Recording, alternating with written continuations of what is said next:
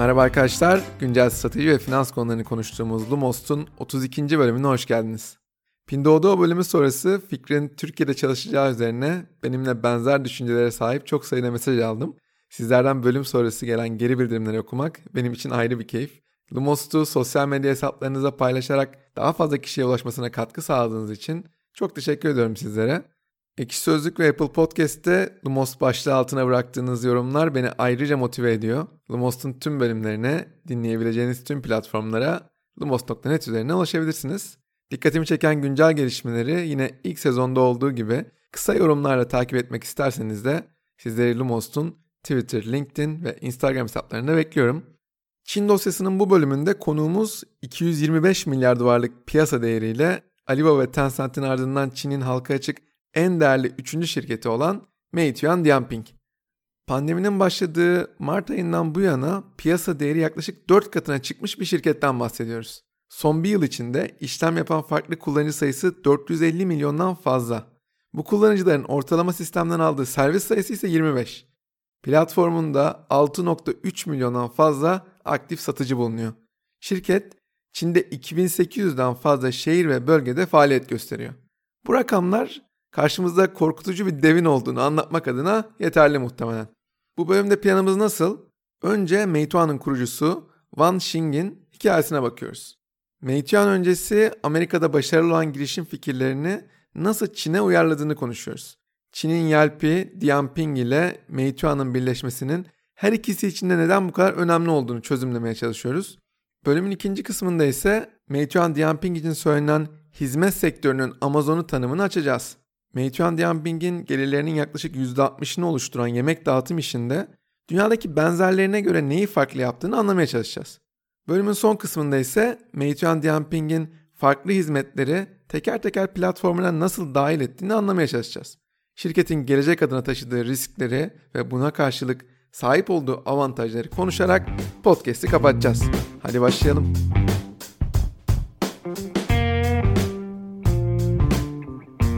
Şimdiye kadar konuk ettiğimiz Jack Ma ve Colin Huang'ın aksine bugünkü kahramanımız Wan Xing oldukça varlıklı bir ailenin çocuğu olarak dünyaya geliyor. 1979 yılında Fujian eyaletinde doğan Wang zengin bir iş adamının oğlu. Başarılı bir öğrencilik hayatı olan Wang 2001 yılında mühendislik alanında Çin'in MIT'si olarak bilinen Tsinghua Üniversitesi'nden elektronik mühendisliğinden mezun oluyor. Sonrasında ne mi oluyor? University of Delaware'de bilgisayar mühendisliği alanında doktora yapmak için Amerika'ya gidiyor. Bu dönem Amerika'daki girişimcilik ateşinden çok etkileniyor. 3 yıl sonra oldukça cesur bir kararla doktorayı bırakarak Çin'e geri dönüyor. Wang 2004 yılında Pekin'e döndüğünde mezun olduğu Tsinghua Üniversitesi'nin yakınında bir daire kiralıyor. İşte bu dairede Amerika'da o dönem popüler olan Çin'de tutabileceğini düşündüğü fikirleri hayata geçirmeye başlıyor. İlk denemesi bir Friendster klonu, ismi birçok arkadaş anlamına gelen Duo Duo Yu. Yine aynı dönemde deniz aşırı Çinli öğrencileri hedef alan UZ2 isimli bir sosyal ağ denemesi daha yapıyor. Ama bu iki projede de hayal ettiği başarıyı yakalayamıyor. 2005 yılına geldiğimizde bu kez öğrencileri hedefleyen bir Facebook klonu yaratıyor. Kampüs içinde anlamına gelen Zionia isimli bir sosyal ağ bu. Bu deneme Wang'e ilk kez istediğini vermiş gibi. Bu arada klon derken birebir aynı görüntüyü kopyalamaktan bahsediyorum. Facebook'un üniversitelerdeki güçlü başlangıcına benzer şekilde kısa sürede on binlerce kullanıcıyı platforma çekiyor. Ancak deneyimsiz bir girişimci olarak Wang finansman sorunlarıyla karşılaştığında çözüm üretmekte zorlanıyor. Bir yıl sonra 2 milyon dolar karşılığında şirketi satmak zorunda kalıyor. Wang'in buradan aldığı bir ders var. Büyümek istiyorsa sürekli olarak yeni sermaye bulmak zorunda. Bu satış sonrası Wang Amerika'da popüler hale gelen fikirleri Çin'e uyarlamaya devam ediyor. 2007 yılına geldiğimizde sıradaki şanslı uygulama kim? Twitter. Wang, Fanfu isimli bir Twitter klonu yaratıyor. Fanfu 2 yıl içinde milyonlarca kullanıcıya ulaşmayı başarıyor. Ama uygulamanın popülerliği arttıkça platformda yazılanlar Çin hükümetini rahatsız etmeye başlıyor. 2009 yılına geldiğimizde Çin hükümetinin kararıyla uygulama kapatılıyor. Yıllar içinde tekrar açılsa da uygulama eski popülaritesinden oldukça uzak kalıyor. Wang'in burada aldığı ders ise siyasi duvarların önemi oluyor. Ek bir bilgi olarak Fanfu'nun kapatılmasından birkaç ay sonra Çinli medya şirketi Sina Corp, Sina Weibo isimli bir başka Twitter kullanı yaratıyor. Bugün milyonlarca kullanıcıya sahip bu uygulamanın %32'si de Alibaba'ya ait. Wang Xing'in Amerika'da başarılı olan fikirleri Çin'e uyarlama stratejisi onun bir süre sonra copycat lakabı almasına da yol açıyor. 2010 başlarında Amerika'da Groupon çılgınlığı var. Xing için kopyalanacak bundan daha iyi bir fikir yok. Ancak bu kez kopyalamak konusunda yalnız değil. Yüzlerce farklı uygulamayla rekabet etmek zorunda. 2010 yılının Mayıs ayında Wang, Groupon klonu Meituan'ı hayata geçiriyor. Meituan, Çince güzel anlamına gelen Mei ve birlikte anlamına gelen Tuan kelimelerinin birleşimi. Wang Xing'in geçmişten aldığı iki ders bu zorlu rekabette ona avantaj sağlıyor. Meituan onun için ulusal ölçekte çift taraflı bir platformu nasıl verimli bir şekilde yönetebileceğini öğrenme deneyi aslında. 2013 yılına geldiğimizde Meituan grup satın alma stratejisinin doğal bir uzantısı olarak online yemek dağıtım hizmetine de başlıyor. Ancak yemek dağıtım işinde iki önemli oyuncu daha var. Kimler bunlar? Baidu Delivery ve Alibaba destekli Elama. Bu iki oyuncu da kendisinden çok daha önce başlayarak önemli bir yol kat etmiş durumdalar. Meituan'ın rakiplerine göre en önemli avantajı ise bağımsız olması. Baidu Delivery tamamen Baidu Grup tarafından kontrol ediliyor. Alibaba da Elama'nın yönetiminde doğrudan söz sahibi. Yani her iki rakibi de bağlı oldukları grubun genel stratejisinden etkileniyor. Meituan bağımsız karar alabilmesinin avantajını 2015 yılında Dianping ile birleşme kararı alırken fazlasıyla yaşıyor. Şunu söylemeliyim ki Wang Xing'in yaklaşımı normalde o hayal edilen seksi girişimcilik türü değil. Hatta ilk zamanlarda yasal sınırı aşabilecek kadar rahatsız edici bir kopyalama söz konusu. Ancak başarı için yenilikçi olmanın her zaman gerekli olmadığının da çok güzel bir örneği. Neyi ne zaman kopyalayacağını ve nasıl uygulayacağını bilmenin de oldukça etkili olabileceğini ispatlıyor bizlere Wenk. Hemen hemen herkesten daha iyi kopyalama becerisine sahip olduğunu da Meituan öncesi defalarca göstermişti zaten. Meituan'ın kurucusu Wang Xing'in hikayesinden ve Meituan'ın ilk yıllarından bahsettikten sonra çok kısa Çin'in Yelp'i Dianping'e de bir bakalım istiyorum. Dianping Çince'de yorum ya da değerlendirme anlamına geliyor. 2003 yılında Tao Zheng tarafından kuruluyor. Tao Zheng, Wharton MBA'li bir isim. Wang Xing ile Tao Zheng benzer tarihlerde kendi şirketlerini kurmak için Amerika'dan Çin'e dönüyor. Tao'nun Wang'den farkı Amerika'daki bir fikri kopyalamak yerine tamamen orijinal bir fikirle girişimini başlatması. Dianping'e Çin'in Yelp'i desek de Yelp Dianping'den bir sene sonra kuruluyor. Çok kısa sürede özellikle Çin'de birinci kademe şehirlerde yaşayan kullanıcılar için popüler bir şehir hayatı rehberi haline geliyor. Yıllar içinde Dianping'in mobil versiyonunda çok başarılı olunca uygulama başta Tencent olmak üzere önemli oyunculardan yatırım alıyor. Buna paralel şekilde Amerika'daki grup satın alma furyasından da etkileniyor Dianping. Bu noktada bir tarafta Meituan var, diğer tarafta Dianping var. İki şirketin birleşmesi önemli bir sinerji potansiyeli de vaat ediyor. Dianping, Meituan'ın çift taraflı platform stratejisi için çok önemli bir tamamlayıcı. Geleneksel olarak tüm yemek dağıtım şirketleri yalnızca tüketici tarafına odaklanıyorlar. Dianping ile birleşmek Meituan'a platformun tedarikçi tarafında da avantaj sağlıyor. Restoranları ve satıcıları platforma çekmek ya da platformda tutmak için çok geniş bir veri setine sahip oluyor. Meituan ikinci ve üçüncü kademe şehirlerde daha popülerken Dianping en çok birinci kademe şehirlerde kullanılıyor. Grup satın alma tarafında ise birbirlerinin rakibi durumundalar. Grup satın alma uygulamalarının ortak özelliği ne? Uygulamaya kullanıcı çekebilmek adına kullanıcılara sağlanan avantajların zaman zaman abartılıyor olması. İki uygulamada pazar payı kazanabilmek adına çok agresif kampanyalar yapıyorlar. İş artık öyle bir noktaya geliyor ki iki şirket içinde birleşmekten farklı bir çözüm görünmüyor. 2015 yılında bu iki dişli rakibin güçlerini birleştirmeye karar vermesi yeni bir süper app'in de ortaya çıkmasını sağlıyor. Birleşme sonrası ana iş grup satın alma ve yemek dağıtım işiyken yavaş yavaş yemek siparişinden ev temizliğine kadar günlük hayatta ihtiyaç duyduğumuz hizmetlerin çoğunu sağlayabilen bir süper app'e dönüşüyor. Bu arada Dianping'in ana yatırımcısının Tencent, Meituan ana yatırımcısının da Alibaba olduğunu söylemiştim. Önceki bölümlerden Alibaba ve Tencent'in birbirlerini ana rakip olarak gördüğünü, aynı şirkete yatırım yapmaktan da kaçındıklarını hatırlarsınız. Meituan Dianping birleşmesi sonrası yolları kesişen bu iki şirket bu açıdan da ilginç bir hikaye sahip. Alibaba ve Tencent yatırım yaparken koyduğu görünmez kurallardan biri platformda sadece kendi ödeme sistemlerinin bulunması. Ancak Meituan tarafından bakınca Sadece Alipay ile ödeme almak özellikle rakipler birden fazla ödeme seçeneği sunduğunda rekabet gücünü azaltıyor. Tencent'in WeChat Pay'i Alipay'e göre çok daha uygun komisyon oranları sununca Meituan'ın WeChat Pay'i de ödeme alternatifleri arasında eklememesi düşünülemez zaten. E, bu Alibaba ile Meituan arasındaki gerginliğin de temel sebebi oluyor. Alibaba'nın yeni perakende stratejisinde yemek dağıtım işinin ne kadar önemli olduğunu Lumos'un 30. bölümünde uzun uzun konuşmuştuk. Alibaba uzun vadede kontrolü tamamen eline alamayacağı bu yapıda Meituan'da kalmayacağının sinyalini birleşmeden hemen sonra veriyor. Alibaba Tencent'in aksine finansal bir yatırımcı olmaktan çok karar alma tarafında aktif olmak istiyor. İlerleyen yıllarda da Alibaba Meituan'daki tüm hisselerini satarak Elama isimli yemek dağıtım şirketinde yatırımlarını arttırma kararı alıyor. 2018 yılına geldiğimizde Çin tarihinin en büyük satın almalarından birini görüyoruz. Alibaba 9,5 milyar dolar karşılığında Elama'yı tamamen satın alıyor. Alibaba'nın bu stratejisinde belki de en karlı çıkan şirket Tencent. Bugün Meituan Dianping'in yaklaşık %20'sine sahip olan Tencent'in elindeki hisselerin değeri yaklaşık 45 milyar dolar. Super App'lerin en bilinen özelliği başlangıçta fiyat performans üzerinden kullanıcıları ikna etmeleri. Özellikle 3. ve 4. kademe şehirlerde bulunan e, fiyat odaklı müşterileri cezbetmek istiyorsanız başlangıçta para yakmak zorundasınız. Bu sayede pazar payınızı hızla arttırabilir, rekabette rakiplerinizin önüne geçebilirsiniz. Meituan Dianping'in bu anlamda gelmiş geçmiş en agresif stratejilerden birini izlediğini söylemeliyim.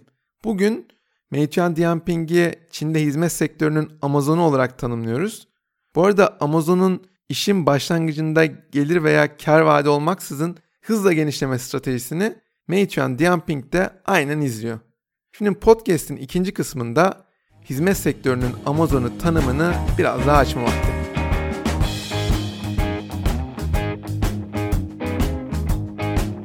Şimdi size bir dizi uygulama sayacağım. Yemek dağıtım işinde DoorDash, araç paylaşım işinde Uber, grup satın alma işinde Groupon, bisiklet paylaşım işinde Lime, uçak rezervasyonu işinde Kayak, otel rezervasyonu işinde Booking, restoran değerlendirmesi işinde Yelp, sinema bileti satın alma işinde Fandango, temizlik, tadilat, nakliyat, usta bilme gibi alanlarda TaskRabbit, işte tüm bunların tek bir uygulamada birleştiğini düşünün. Normalde tek bir işe uzmanlaşmış uygulamaların çok daha başarılı olması beklenirken Meituan Dianping bu kadar farklı hizmeti bir araya getirip her birinde de hatırı sayılır bir pazar payına ulaşmayı başarıyor. Küçük bir tüketici grubunun tek bir problemini çözmek yerine çok geniş bir tüketici grubunun bir düzine farklı sorununu çözmek Çin'de büyümenin anahtarı durumunda. Yani o ilk bakışta akla gelen odaklanma probleminin aksine birbirinden beslenen bir uygulamalar bütünü gibi Meituan Dianping. Şirket bu kadar farklı hizmeti aynı anda verebiliyor olduğu için kullanıcıları da daha iyi tanıyabiliyor. Konum tabanlı olarak her kullanıcının neyi tercih edebileceğini belki Alibaba'dan bile daha iyi bilebiliyor. Kullanıcılarınızı bu kadar iyi tanıdığınızda hem reklamların performansı artıyor hem de kişiselleştirilmiş günlük fırsatlar sunabiliyorsunuz. Meituan Dianping gelirlerini çeşitlendirmek adına çok farklı iş kollarında faaliyet gösterse de şirketin gelirlerinin yaklaşık %60'ı yemek dağıtım işinden. Covid-19 sonrası bir miktar düşüş yaşasa da %18'i otel ve ulaşım rezervasyonu işinden, geriye kalan %22'lik kısmı da bisiklet paylaşımı gibi, temizlik, tadilat, usta bulma gibi işlerin bütünleştiği yeni inisiyatiflerden geliyor. Covid-19 sonrası yemek dağıtım işi hiç olmadığı kadar popüler bir hale gelmiş durumda. Fiziksel mağazalar kapandığı için Giderek daha fazla insan online sipariş vermek konusunda istekli. Ancak yemek dağıtım işinde karlılığa ulaşmak göründüğünden çok daha zor.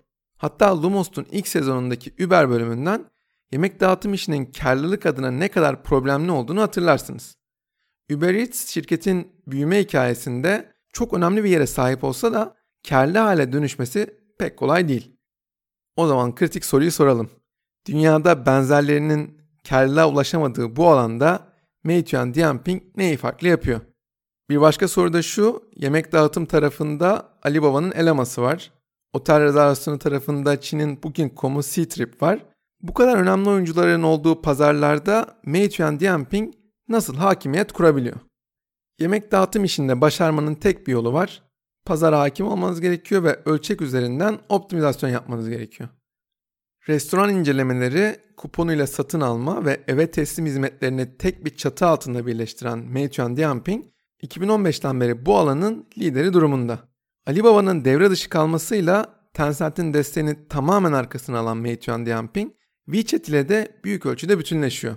Kullanıcılar aldıkları hizmetler için doğrudan WeChat Pay hesapları üzerinden ödeme yapabiliyorlar. Çin'de yemek dağıtım endüstrisi değişen tüketim alışkanlıklarının ve halkının daha yüksek harcama gücünün etkisiyle güçlü bir büyüme gösteriyor.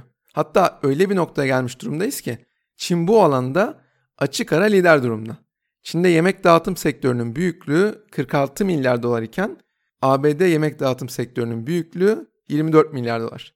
Çin'in yemek dağıtım endüstrisinin nispeten genç olmasına rağmen bu büyüklüğe ulaşması pek çok kişi için sürpriz gelebilir. Ancak Meituan Dianping ve Elema arasındaki rekabet sektörü de pozitif anlamda besliyor. Her iki şirketin de yürüttüğü agresif genişleme planlarının sonucu olarak Çin'in yemek dağıtım endüstrisinde Meituan ve Elema arasında bir duopoli var. Bu iki şirketin 2019 yılındaki toplam pazar payı %90'ın üzerinde.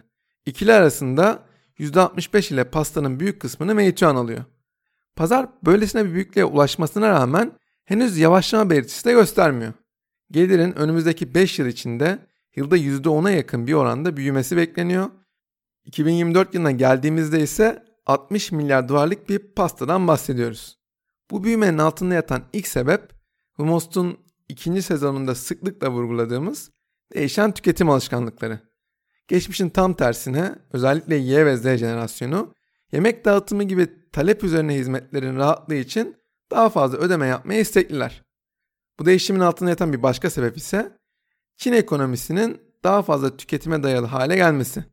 Çin ekonomisi büyüdükçe insanların harcanabilir gelirleri artıyor. Bu da toplam tüketimin büyümesine yardımcı oluyor.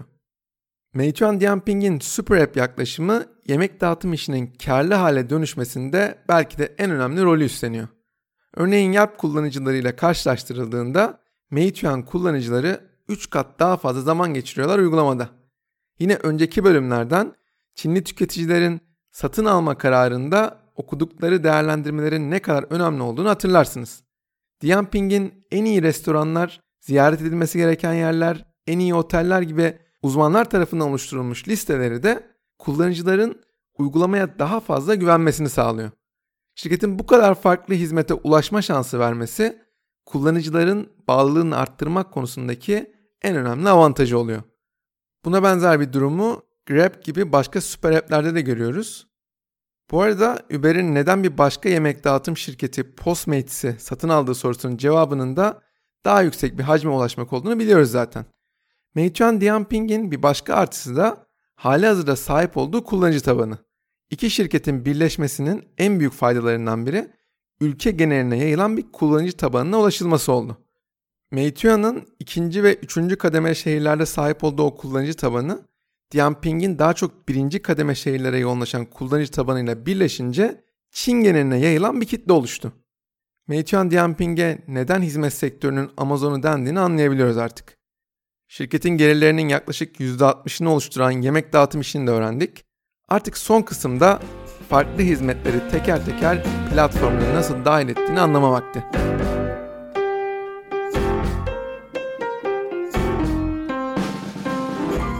Yemek dağıtım pazarındaki hakimiyet sonrası bir sonraki adım ise süpermarketlerden taze ürünlerle dahil olmak üzere diğer gıda maddelerinin dağıtımına doğru genişlemek.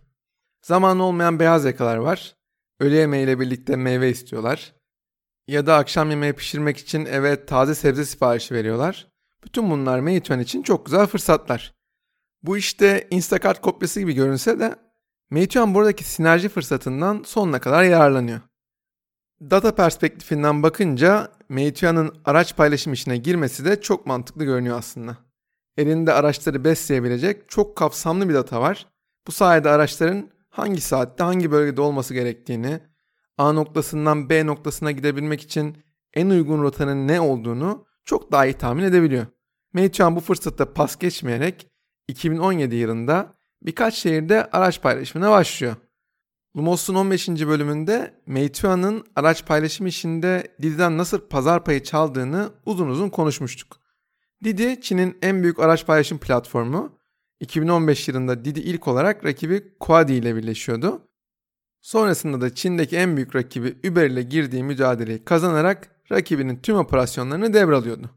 Rekabet ortadan kalkınca en büyük gider kalemlerinden biri olan sürücülere ve yolculara yönelik teşvikleri azaltabildi. Bu sayede ne oldu? Marjlarını arttırdı, karlı bir platforma dönüştü. Her şey mükemmel gidiyorken 2018'in başlarında Meituan Dianping Pekin'de kendi araç paylaşım sistemini kurdu. Başlangıçta sürücülerden hiç komisyon almadı. Sonrasında sadece %8 komisyon aldı. Buna karşılık Didi'nin komisyon oranları %20'lerdeydi. Meituan'ın böylesine cömert olması onun çok hızlı bir şekilde pazar payı kazanmasını sağladı. Meituan, Didi'nin her zaman yapmak istediği o bisiklet ve araç paylaşım işini de birbirine entegre etti. 2018 yılında Mobike satın alarak bisiklet paylaşım işinde de var oldu. Covid-19 sebebiyle araç paylaşım işinin yaşadığı daralma Meituan'ı bir miktar negatif etkilese de normalleşme sonrası burada da büyümeye devam edecektir. Şirketin sonraki hamlesi ise otel rezervasyon işinde oldu. 2017 yılında Priceline'dan aldığı stratejik yatırım sonrası platformuna binlerce otel ekledi. Meituan'ın hali hazırda sahip olduğu o kullanıcı tabanı Çin'in Booking'i Ctrip'e çok hızlı bir şekilde rakip olabilmesini sağladı. Tüm bunlar çok pozitif görünüyor. Peki Meituan Dianping'in gelecek adına taşıdığı en büyük riskler nedir? Burada ilk akla gelen Çin içerisinde kullanıcı tabanını büyütmek adına çok fazla yerinin kalmaması. Çin'deki mobil internet kullanıcılarının büyümesi yavaşladıkça Meituan'ın gerilerini arttırmak için kullanıcıların işlem sayısını ya da işlem hacmini arttırmaktan başka çaresi kalmıyor. Meituan adına bir başka risk de Tencent ile kurduğu organik bağ. Meituan Dianping büyüdükçe ister istemez Tencent'in sınırlarına girmeye başlıyor. Şu an için bir problem olmasa da Meituan'ın WeChat'i daha fazla tehdit etmesi bu ilişkiye zarar verebilir. Ama her şeye rağmen Meituan'ın iş modeli olarak WeChat'e bağımlılığının Pinduoduo'ya göre çok daha düşük olduğunu söylemeliyim. Önümüzdeki yıllarda Meituan Dianping'i Alibaba ve Tencent ile birlikte büyümek için çok daha fazla yatırım yaparken görebiliriz. Bu risklere rağmen Meituan'ın belki de en önemli avantajı Super App olarak yarattığı etki. Çin dışındaki dünyada arama motoru üzerinden şekillenen bir trafik söz konusu. Ama Çin'de kullanıcıların ilk baktıkları yerler arama motorları değil. Çin'in Google'ı, Baidu bu yüzden her geçen gün daha fazla darbe alıyor. Bu kadar farklı sayıda hizmeti bir arada sunmanın size reklamlar üzerinden de yarattığı bir gelir potansiyeli söz konusu. Uygulama büyüdükçe uygulama içindeki satıcılar daha az görünür oluyor. Birçok yeni satıcı satışlarını arttırmak için uygulamada görünürlüğe ihtiyaç duyuyor. Lumos'un 30. bölümünü dinleyenler için bu strateji tanıdık gelmiş olmalı. Aynı Alibaba'nın Taobao'su gibi platform büyüdükçe reklam gelirleri de artıyor. Bir restoran reklamla öne çıktığında rakiplerinin de reklam vermekten başka şansı kalmıyor. Super app'ler doğru tasarlandığında hem şirketin kendisi için hem de tüketiciler için ne kadar faydalı olabileceğinin çok başarılı bir örneği Meituan Dianping. Eğer başlangıçta aynı anda onlarca hizmeti bir arada sunmaya çalışsaydı muhtemelen bugünkü noktaya gelemezdi. Ama yemek dağıtım işinde çok büyük bir kullanıcı tabanına ulaştıktan sonra üzerine farklı hizmetleri eklemesi onun bir super app olmasını sağladı. Meituan'ın çok fazla hizmet sunması satıcıların tüketiciye ulaşmaları için birden fazla kanal anlamına da geliyor.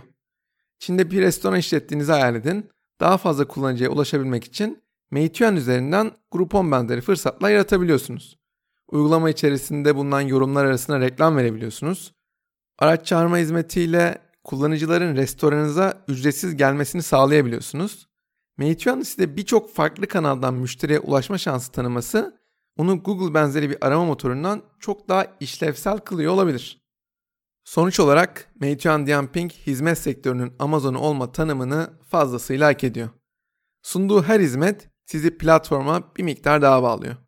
Meituan Dianping süper app olarak büyüdükçe tüketiciler yemek yemek, alışveriş yapmak, otel ayarlamak veya film izlemek konusunda platforma daha fazla güveniyorlar. Siz platforma bağlandıkça da yeni hizmetleri portföyüne ekleyebiliyor. Hangi restorana gideceğinize karar vermek için Meituan'ı kullanıyorsanız, aynı uygulama içinden tek bir tıklama ile o restorandan yemek siparişi vermeniz de mantıklı olmaz mı? Aynı şekilde otel ayarlamak için Meituan'ı kullanıyorsanız, uçuşu aynı uygulama içinden pekala rezerve edebilirsiniz. İşte tüm bunları düşününce Meituan Dianping'in nasıl 225 milyar dolarlık bir piyasa değerine ulaştığını daha rahat anlayabiliyorsunuz. Önümüzdeki dönemde hizmet sektörünün Amazon'u Meituan Dianping'i yakından izlemeye devam edeceğiz. Haftaya küçük bir sürprizle görüşmek üzere.